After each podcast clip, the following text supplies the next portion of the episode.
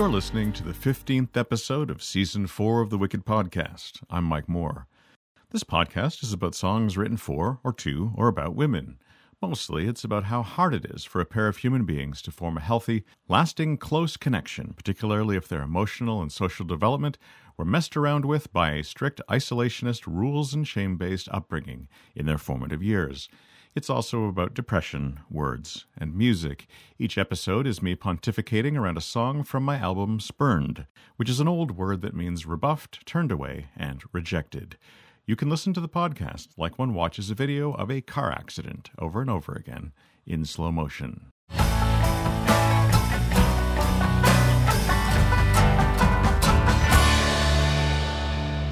Episode 15 Irrelevant.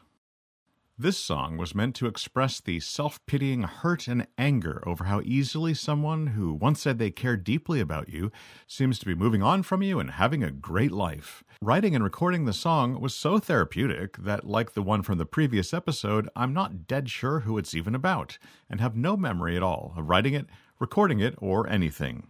It was never performed live. No one heard it until now.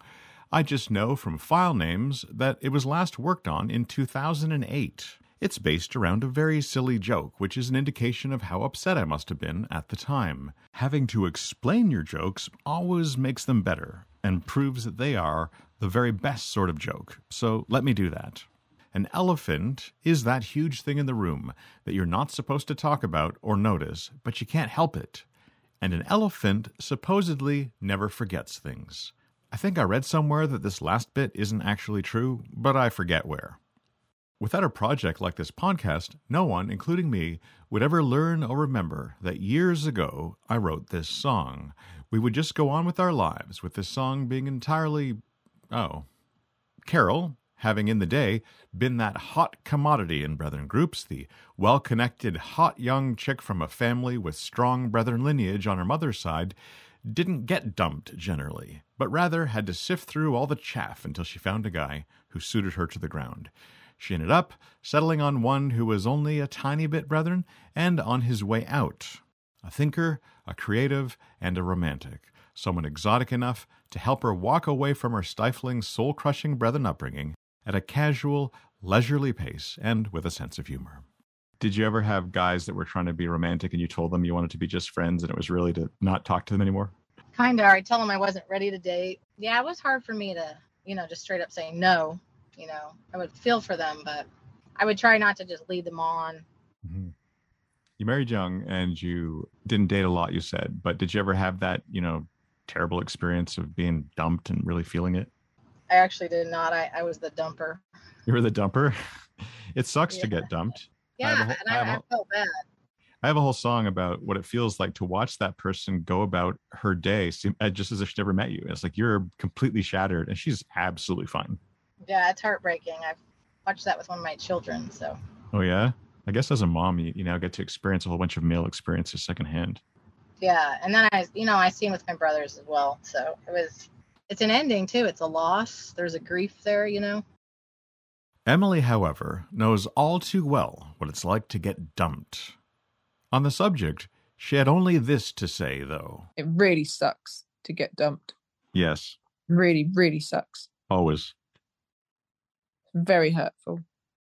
Susan Isaacs wrote about the experience of being dumped repeatedly in her book, Angry Conversations with God, and shares a bunch of thoughts about it that whole song is about that experience of seeing the person that you were going to spend the rest of your life with and see seeing how easily they move on. Oh it's the worst.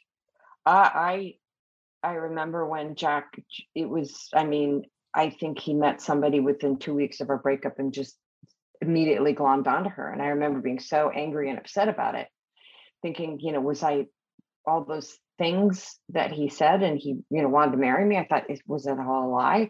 Why did i so easily believe and put my trust in what he said rather than my own self? Mm-hmm. you know? It's so dehumanizing and you feel completely annihilated by it. And i remember my sponsor saying just you know pray that god would give him everything that he needs. I'm like oh yeah i'll pray that god gives him exactly what he needs. Whatever but uh, she did make me pray for him every day and it it actually worked because it was part of that process of forgiveness and letting go. And also doing the hard work of being alone. And i would say uh, a year after that he moved back to la and we became friends. And he was not in good shape because he had gone from one relationship back to another. And then he kind of you know glommed onto me as a friend for a few months and then he split he met somebody they eloped and uh, he moved to europe. I don't know what his life is like but people who jump into the next relationship you know there's a saying that i learned in the um, anonymous program of um, don't compare your insides to somebody else's outside. And people who jump into the next thing don't deal with what's going on. You know, you just, you know, I remember this is before Jack. There was a guy that I really liked, and he, you know, fell in love with somebody else. And I was like, just felt like God saying, you know, I'm, you got to play the long game here. You don't know the whole story. And not to say, well, you know, like someone who looks like their life is great, they're probably miserable on the inside. I mean, that's like what I wanted to think. Well, it turned out he was miserable on the mm-hmm. inside. And when I got to know, you know, really got to know him as a friend a year later, I was like, wow, I'm so glad I'm not with this guy anymore. Melody experienced rejection within the context of a brethren marriage, the kind of marriage in which you slowly come to realize you're married to someone you only thought you knew. I remember distinctly feeling just completely left behind when my ex husband moved out. Uh, found out he'd been cheating on me. He was, I came back from a trip actually and found a lipstick under our bed. So he had had somebody over when um, when I was out of town. We were already separated at that time, and he had come over and used my house without me knowing. It was technically his house too. We still co owned it. But what a betrayal. Just to be, you know, discarded and then find out he's coming in and using my stuff. Uh, so that was pretty tough. Um, I went to a divorce support group, like I think I've mentioned before, Divorce Care, which was super helpful. And we learned something in there. One of the presenters, it was a, a, DVD series. One of the presenters on the one of the programs mentioned how it's really hard. The loss you feel during a divorce is completely different than the loss you feel when your spouse dies. They're both grief. You're both, you know, grieving a loss. But the spouse who died doesn't leave willingly. Like they wanted to stay. They died. They left still loving you. And in a divorce situation, there's just the spouse who leaves is just out of there. Like you're just rejected, you're left, you're abandoned. I actually, several years later, I was talking to a friend whose husband had died. She got stuck in a real pit of grief for a long time, had a hard time moving on.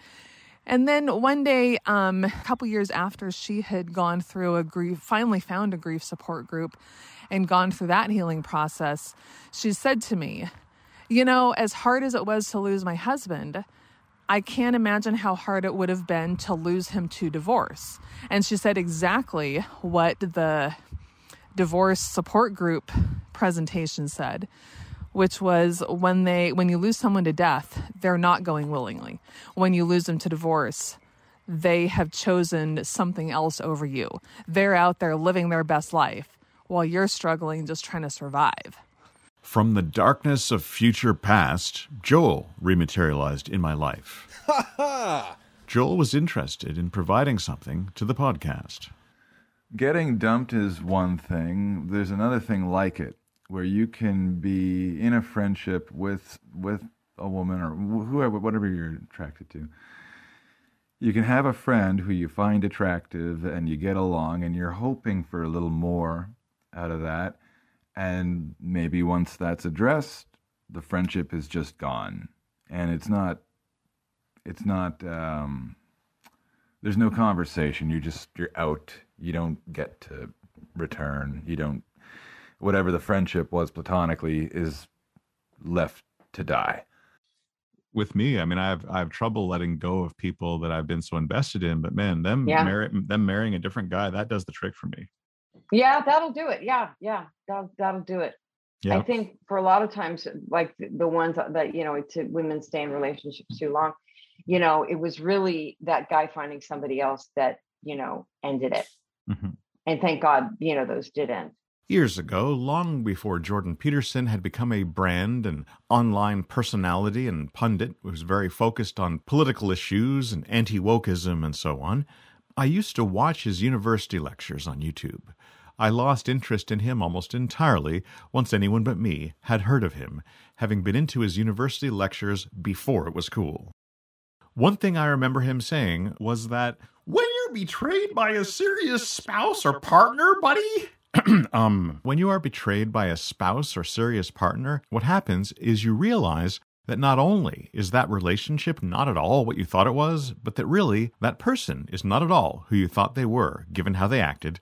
And perhaps most troublingly, maybe you aren't who you thought you were either. You know, given what you signed up for so glibly and were so blindsided by.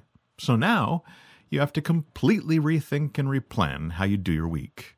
So many assumptions were incorrect. So many things you had leaned your full weight on had just tipped over and dumped you unceremoniously on your ass. More on the subject started in the previous episode about the song Had to Be This Way. God stuff. I'm not really convinced that we choose to believe or not believe in God.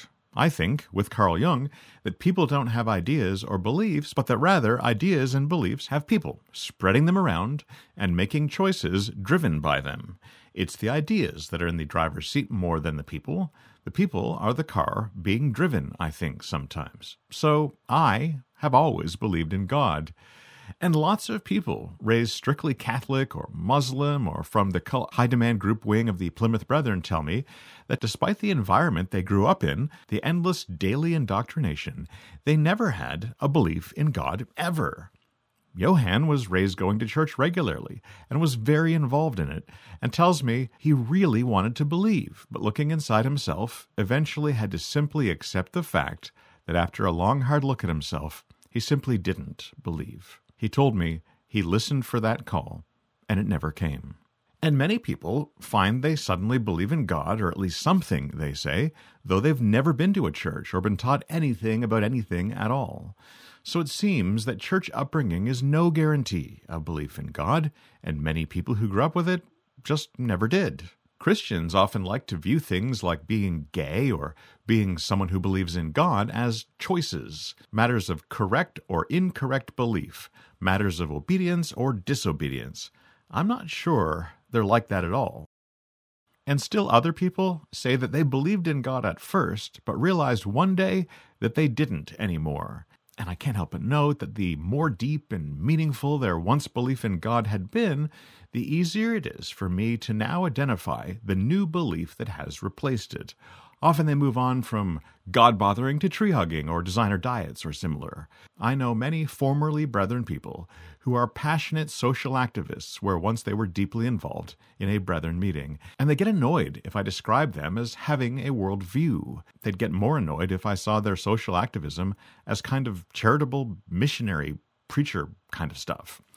They insist that they had a religion once, and now they don't have one rather than my view, which is that their worldview changed on them.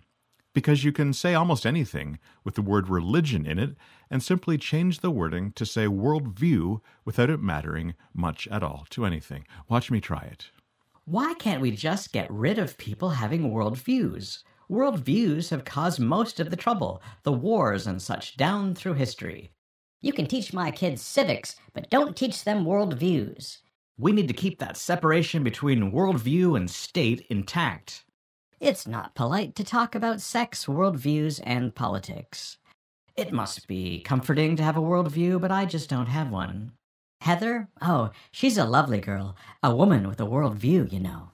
I have certainly been given reason enough to reject Christianity in precisely the way it feels like it has rejected me. My failure to connect to Christians outside of the group I was raised in that won't let me worship in it didn't help my attitude either.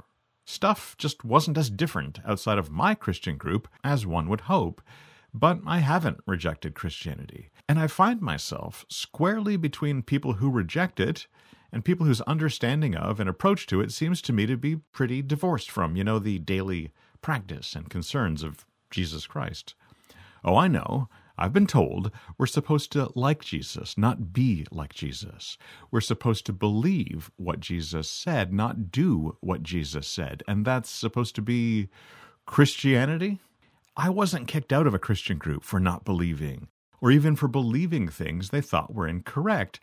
I was kicked out for finding many things about our attitudes and habits and lifestyle very funny, rather than giving them the seriousness, the reverence they required us to give them. I didn't so much say they were wrong about everything as that they were kind of hilarious.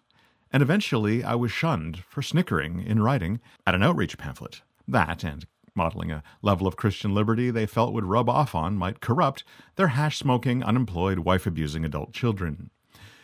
I always believed there was a God, so it was more a matter of what kind of God I thought he was, and what I thought the relationship and interaction with me was or wasn't. And I didn't want to be superstitious about God. I know how that sounds. I mean, obviously, if I had my way, I would want God to be like a gumball machine. You keep putting in your coins and you keep getting stuff every time you do that. Or like Santa Claus, bringing stuff to you if you're good. Or like Amazon, you order the good stuff and it arrives promptly or your money back. God's not like that, and it's very hard for me not to be superstitious about Him. In concrete terms, when I looked at my life and my psychology, I noted that I always felt good about God, myself, and what I felt my relationship with Him was when my plans worked out. If I planned carefully, put in time, money, and work, if that went well and worked out, and especially if things went more easily or just better than I'd planned, I felt like there was a good God peeking out from behind the molecules in nanoseconds, and that He was pleased with me, that it was possible to please God. If, on the other hand, no matter how carefully I planned, how much time, money, and work I put in, if unforeseeable things unforeseeably fell through, went wrong, and fouled everything up, and things worked out surprisingly badly despite everything I did, I would feel like the God I believed in maybe didn't like me and was scowling out from behind the molecules and nanoseconds, or had long stopped paying any attention to me at all, or that it wasn't possible to please this God. As you can see, a belief in God tends to make one take reality personally. What did I do to deserve this? And so on. How come he gets that? How long will the wicked prosper? Other wicked people, not this one. And that's a pretty stupid way to be. I mean, it's in the Bible, so we can look at it and see how stupid it is, but how honest it is. It's hard to stop being it, though. Last December, I dropped my newer car off to get a brand new pair of snow tires put on it at great expense using money I definitely didn't have. The idea was to drive it through December and as far into the winter as I could before my driveway and lane needed the actual rickety, aging four wheel drive of my failing Ford Explorer to get out of it. Well, the snows were put on the car, and the car then promptly broke down at the garage. They said it needed a new fuel pump. And while it was getting that, we had such a snowstorm that I had to park my car at the neighbor's when I got it back until the drive got plowed out enough to get my car into the driveway, where with a sudden big melt and then another sudden big snowfall, it was trapped all winter. It just sat there with the lovely new snow tires on it, unused. When I started the car a few times in the middle of winter to keep the motor limber, I noted that the brake light had come on and the brakes had failed.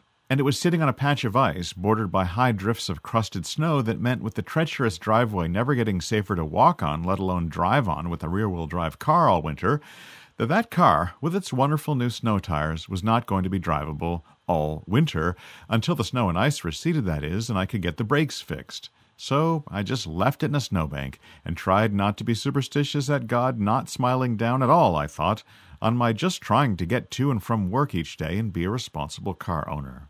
So, approaching the end of April, the snow and ice finally mostly having melted, I dropped the car back at the garage in town after a particularly harrowing drive in with essentially no brakes on it.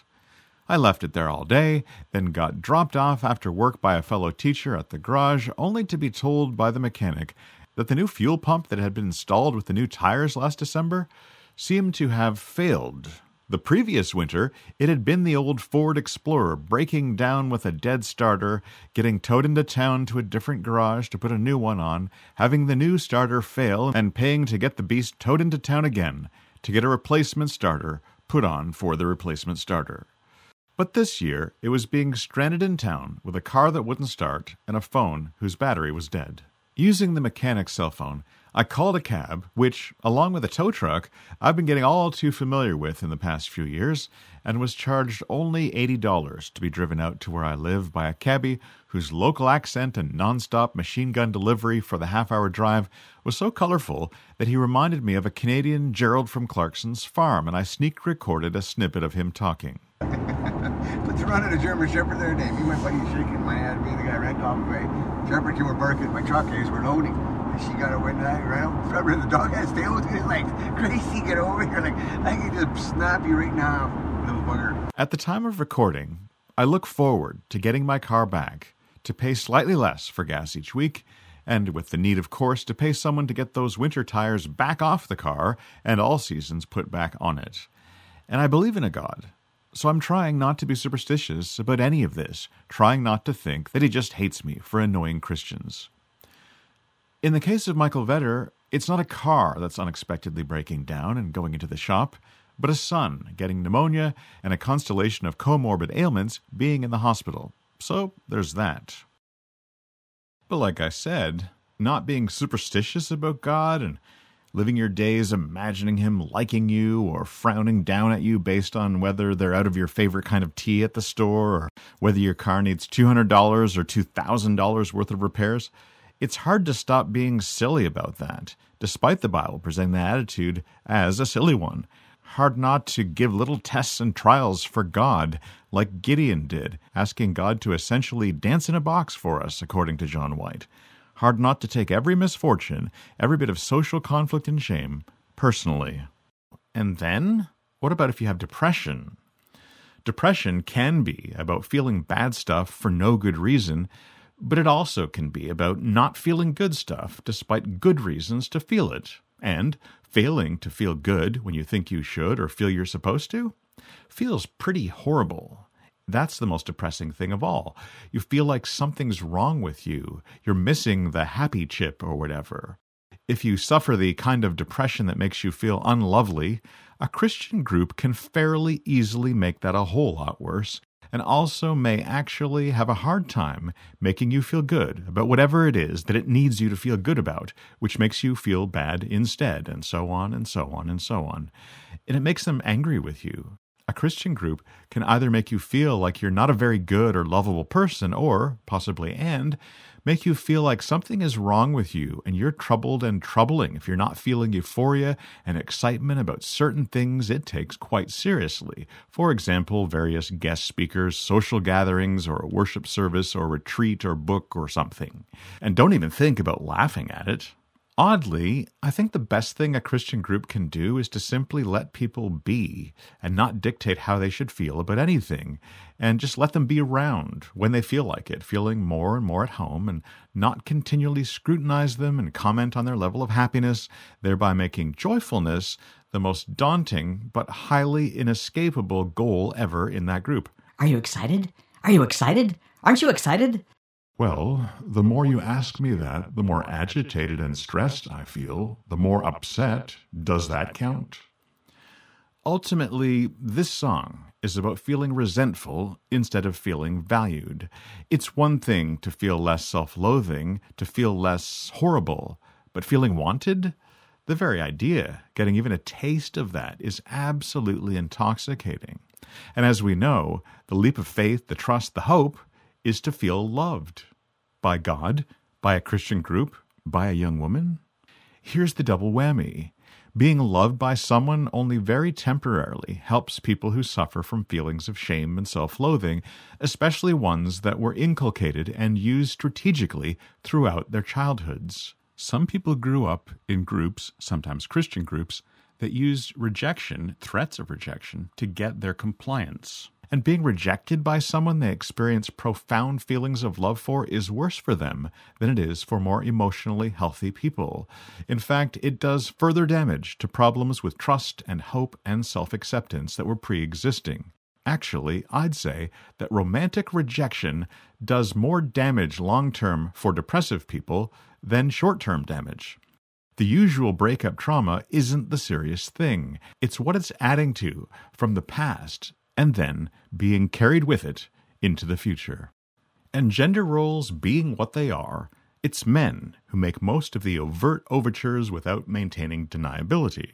Therefore, most men get the lion's share of the romantic rejection, generally a great deal more rejection than acceptance before they ever have a relationship with a woman, if they ever, ever do. That is kind of the name of the game.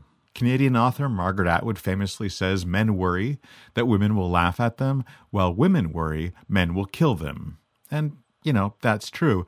But if we're not actually talking about murder, I would add to this that men worry that all the women will say no to all of their romantic or sexual interests every time, while women worry that none of the men will notice them at all, ever. Which is the greatest fear? That you might die? Or that you might die alone? I don't know what it's like for gay people, but I don't imagine it's simpler than for the rest of us, especially if they want a partner like we do. Let's look in the Wicked mailbag.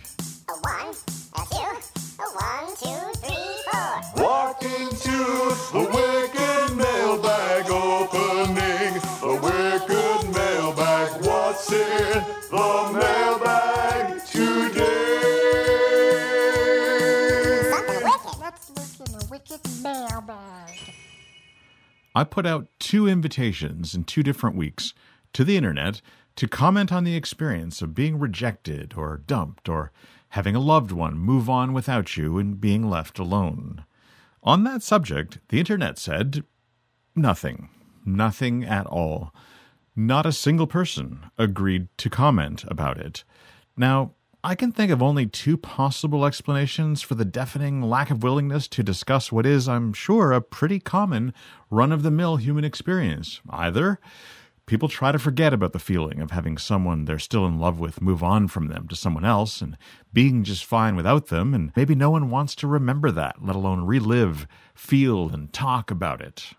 Or people are planning to turn these experiences into their very own drop D acoustic songs about the experience and get rich. Breakup songs have certainly turned out moderately well for Taylor Swift. When I was young, I went through the usual if God is infinitely loving and always fair, why do bad things happen to good people?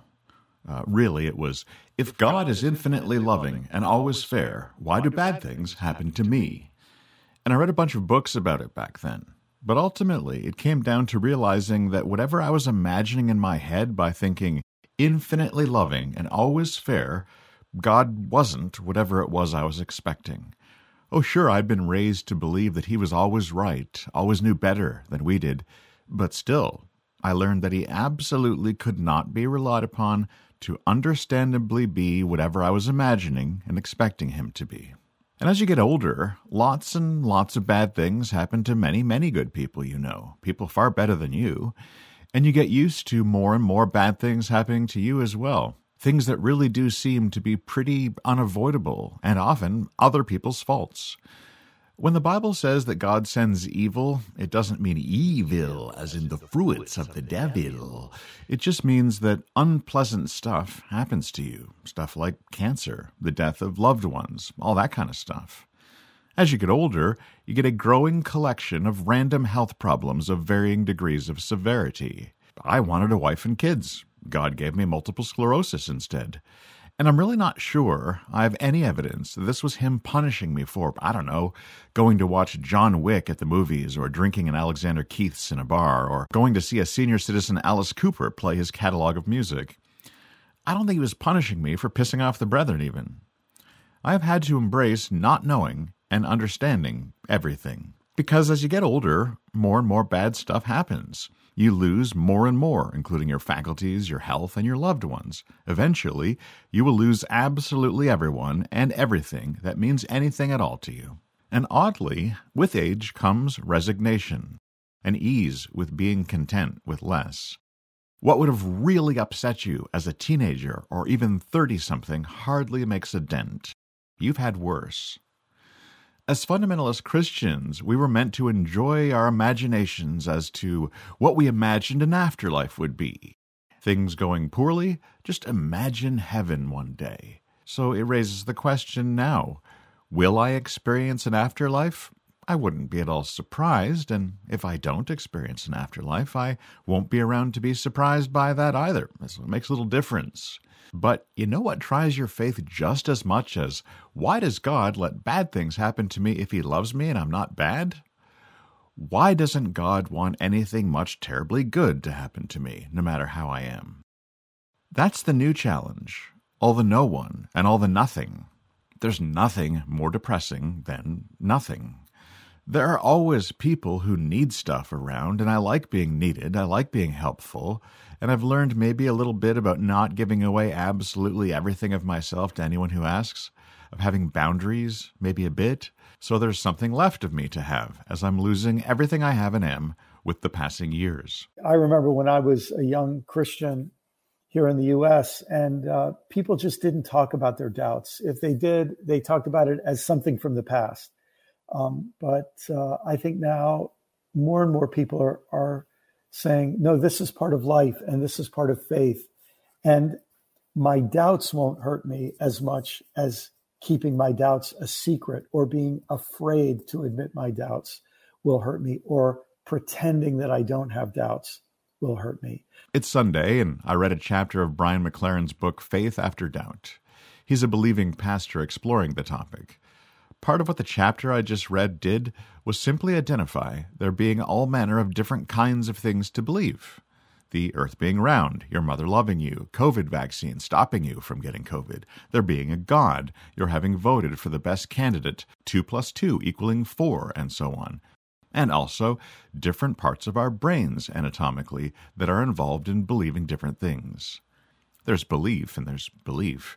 So, in concrete terms, every time I see a five foot long snake in my yard that I didn't know was there, it's the frontal lobes of my brain that quite genuinely believe that although all snakes are poisonous to some degree, nothing we've got around here has enough venom to bring down anything larger than a mouse or a frog. But the primal brainstem reptile part of my brain tells my endocrine glands, my hormones and muscles and nerves that I am quite likely about to die unless I get away from that creature without it attacking me first. And my body genuinely believes that, given what it then gets ready to do. And of course, I will tell you that I believe the first thing and don't believe the second thing at all, no matter how much it feels like ice water was just dumped down my back, and how fast I'd likely be able to sprint if I somehow overcame the freeze trauma response and switched over to the flight trauma response and ran off. But really, I, as a mechanism composed of many parts, believe both things, and that's just about snakes in the backyard. About personal finances, who should run the country, and how they're doing, and about God and so on. Again, I believe contradictory things. I know that having bought a house, I am in an uncomfortable amount of debt, especially once COVID and the ensuing economic clown show hit. And I know that I haven't paid for even a quarter of this house or the property it is on, and that I have less than zero money. But lying on the futon with my phone in my hand, I feel, and more importantly, act, like this is my house, and that I have money, and therefore can be buying stuff online. I just ordered two pairs of pants and a shower curtain yesterday evening, as my old ones are getting pretty haggard looking. Visa tells me that I've got a bunch of money, but I know that I still get paid exactly the same amount to do my job as I have for years.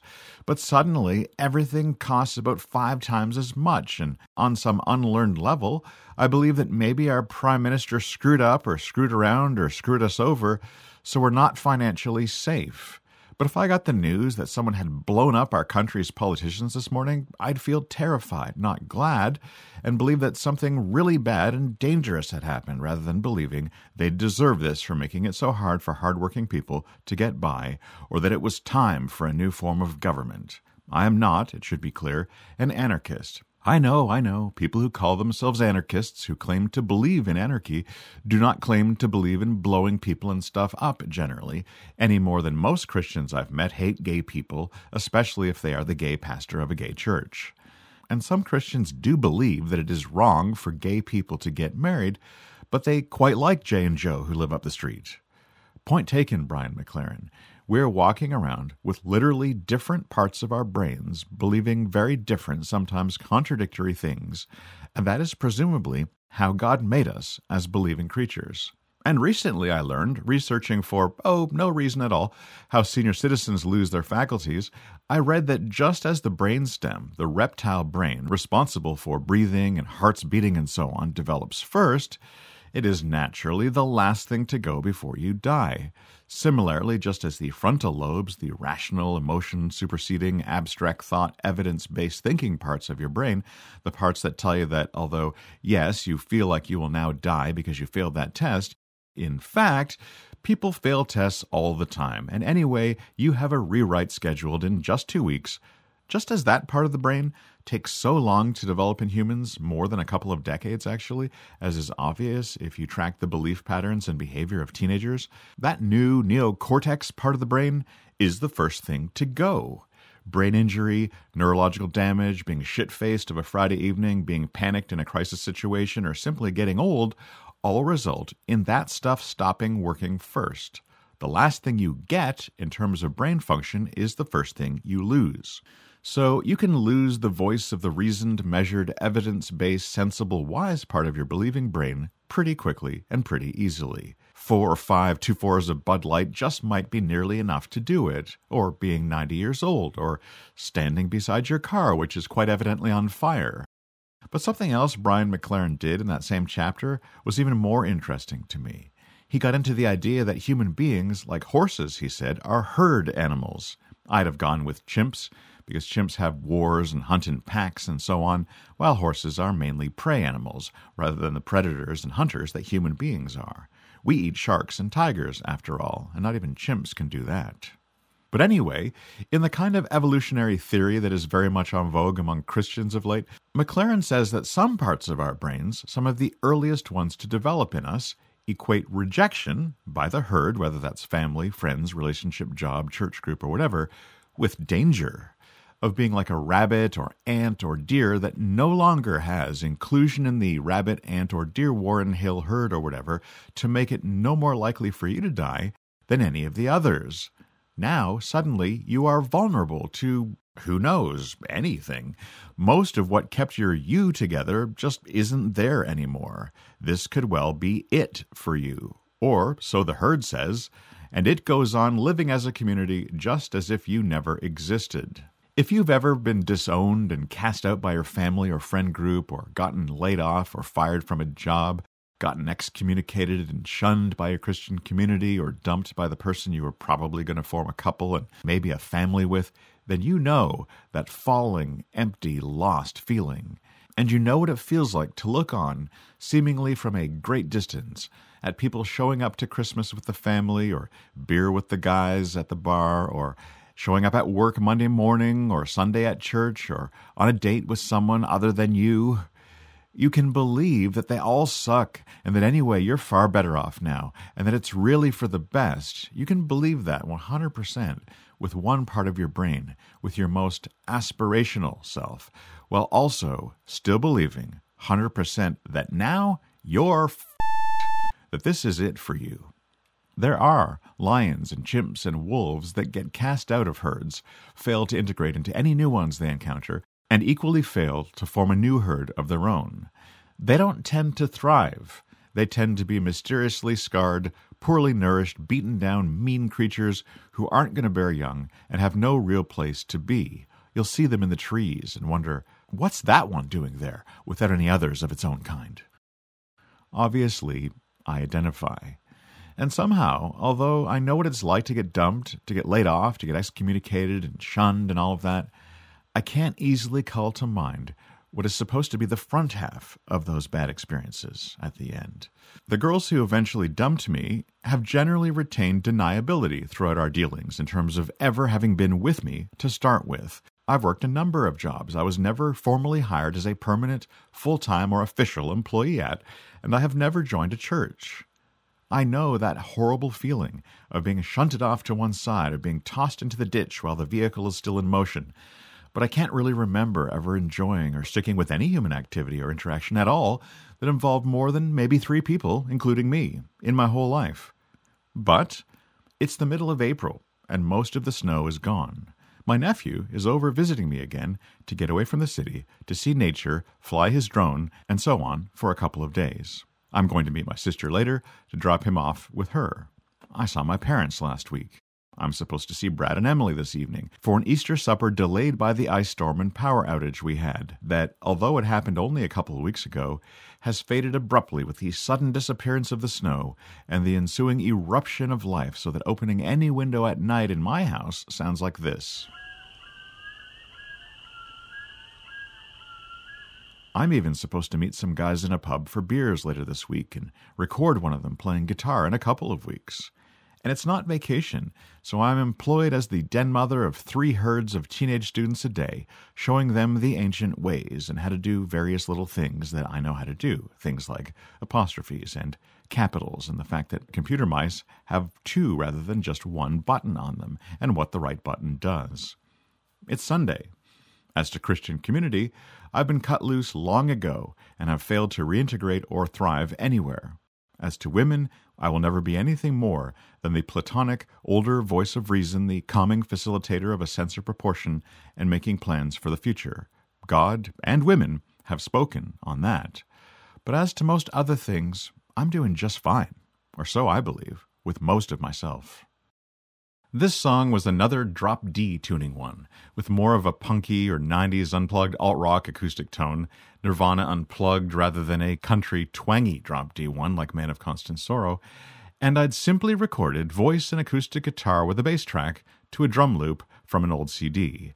This was long before I was using my modern gear or Pro Tools or anything, though it was recorded on an old Windows XP computer. As this episode approached, I realized that this song had a drum loop and that I hadn't really offered Evan the chance to possibly play a digital drum kit part on it, so I sent it off to him. I was thinking of a nice, stripped down version, fairly lo fi, without all the stuff added in that I've been doing every single time with every song lately. So I fired the guide track off to Evan with the drum loop I'd played the song to, and without it.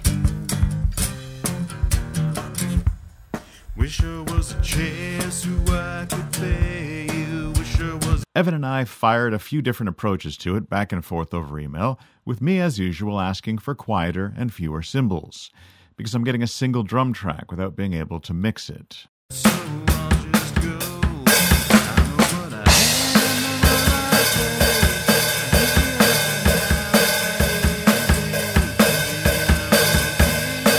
Evan cheekily ended the song on the take I ended up using with a ride cymbal bell hit, knowing how much trouble ride cymbals have always given me to try to bury in the mix, especially when they bleed into the other mics as much as they do when you use mics.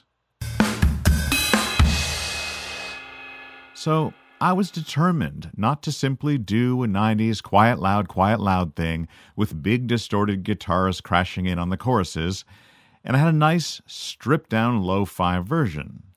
The acoustic guitars were what they were, and I left them that way.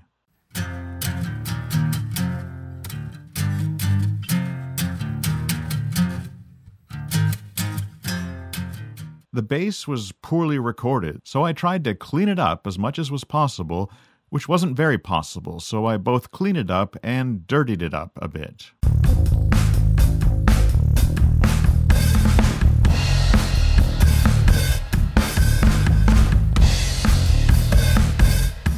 I realized I wanted to change the lyrics slightly, so I'd have to re-sing those, leaving the main vocal track until the end.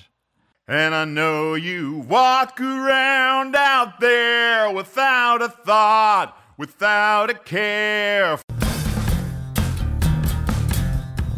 I know what I am, the role I play, right here, right now, right here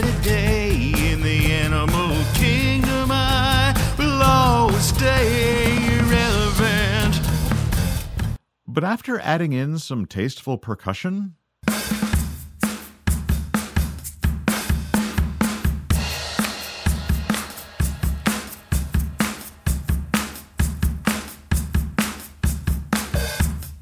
I decided to add just the one harmony vocal, you know, just to see how just one harmony vocal would sound. And predictably led astray by the gods of harmony, swept away and seduced into pop aesthetics, soon enough I found I'd made this. But I'm not, so I'll just go.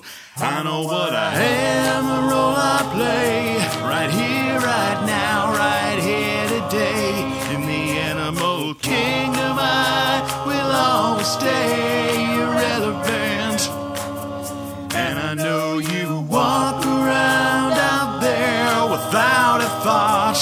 without a care of me and how I feel, and it's not fair, but that's irrelevant. Now that was getting uncomfortably lush and hooky and radio pop friendly. Blew right past Nirvana Unplugged into badly recorded Avril Lavigne territory, I thought. But that's what happened, and so that's what I got.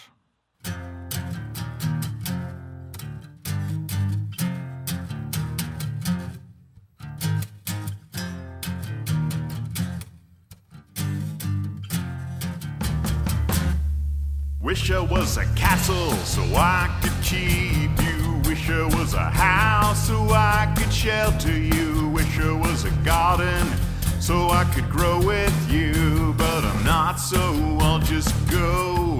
I know what I am, the role I play. Right here, right now, right here today. In the animal kingdom, I will always stay irrelevant.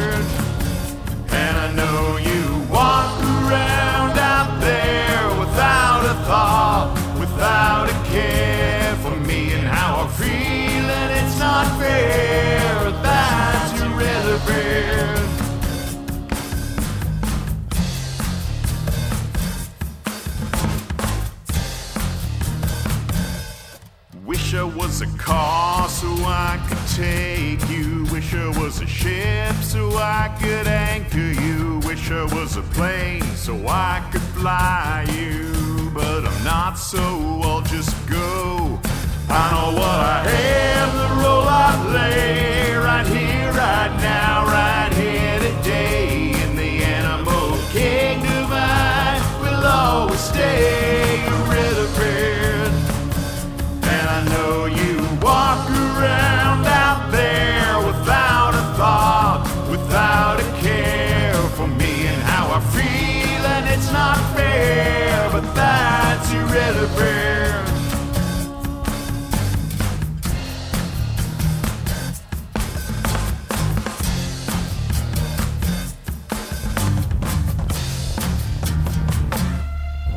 Wish I was a horse so I could bear you. Wish I was a dog so I could walk with you. If I was a bird, I would fly to you. But I'm not, so I'll just go. I know what I am, the role I play. Right here, right now, right here today. In the animal kingdom, I will always stay an elephant. Know you walk around out there without a thought, without a care for me and how I feel, and it's not fair, but that's irrelevant. Irrelevant. Irrelevant. Irrelevant.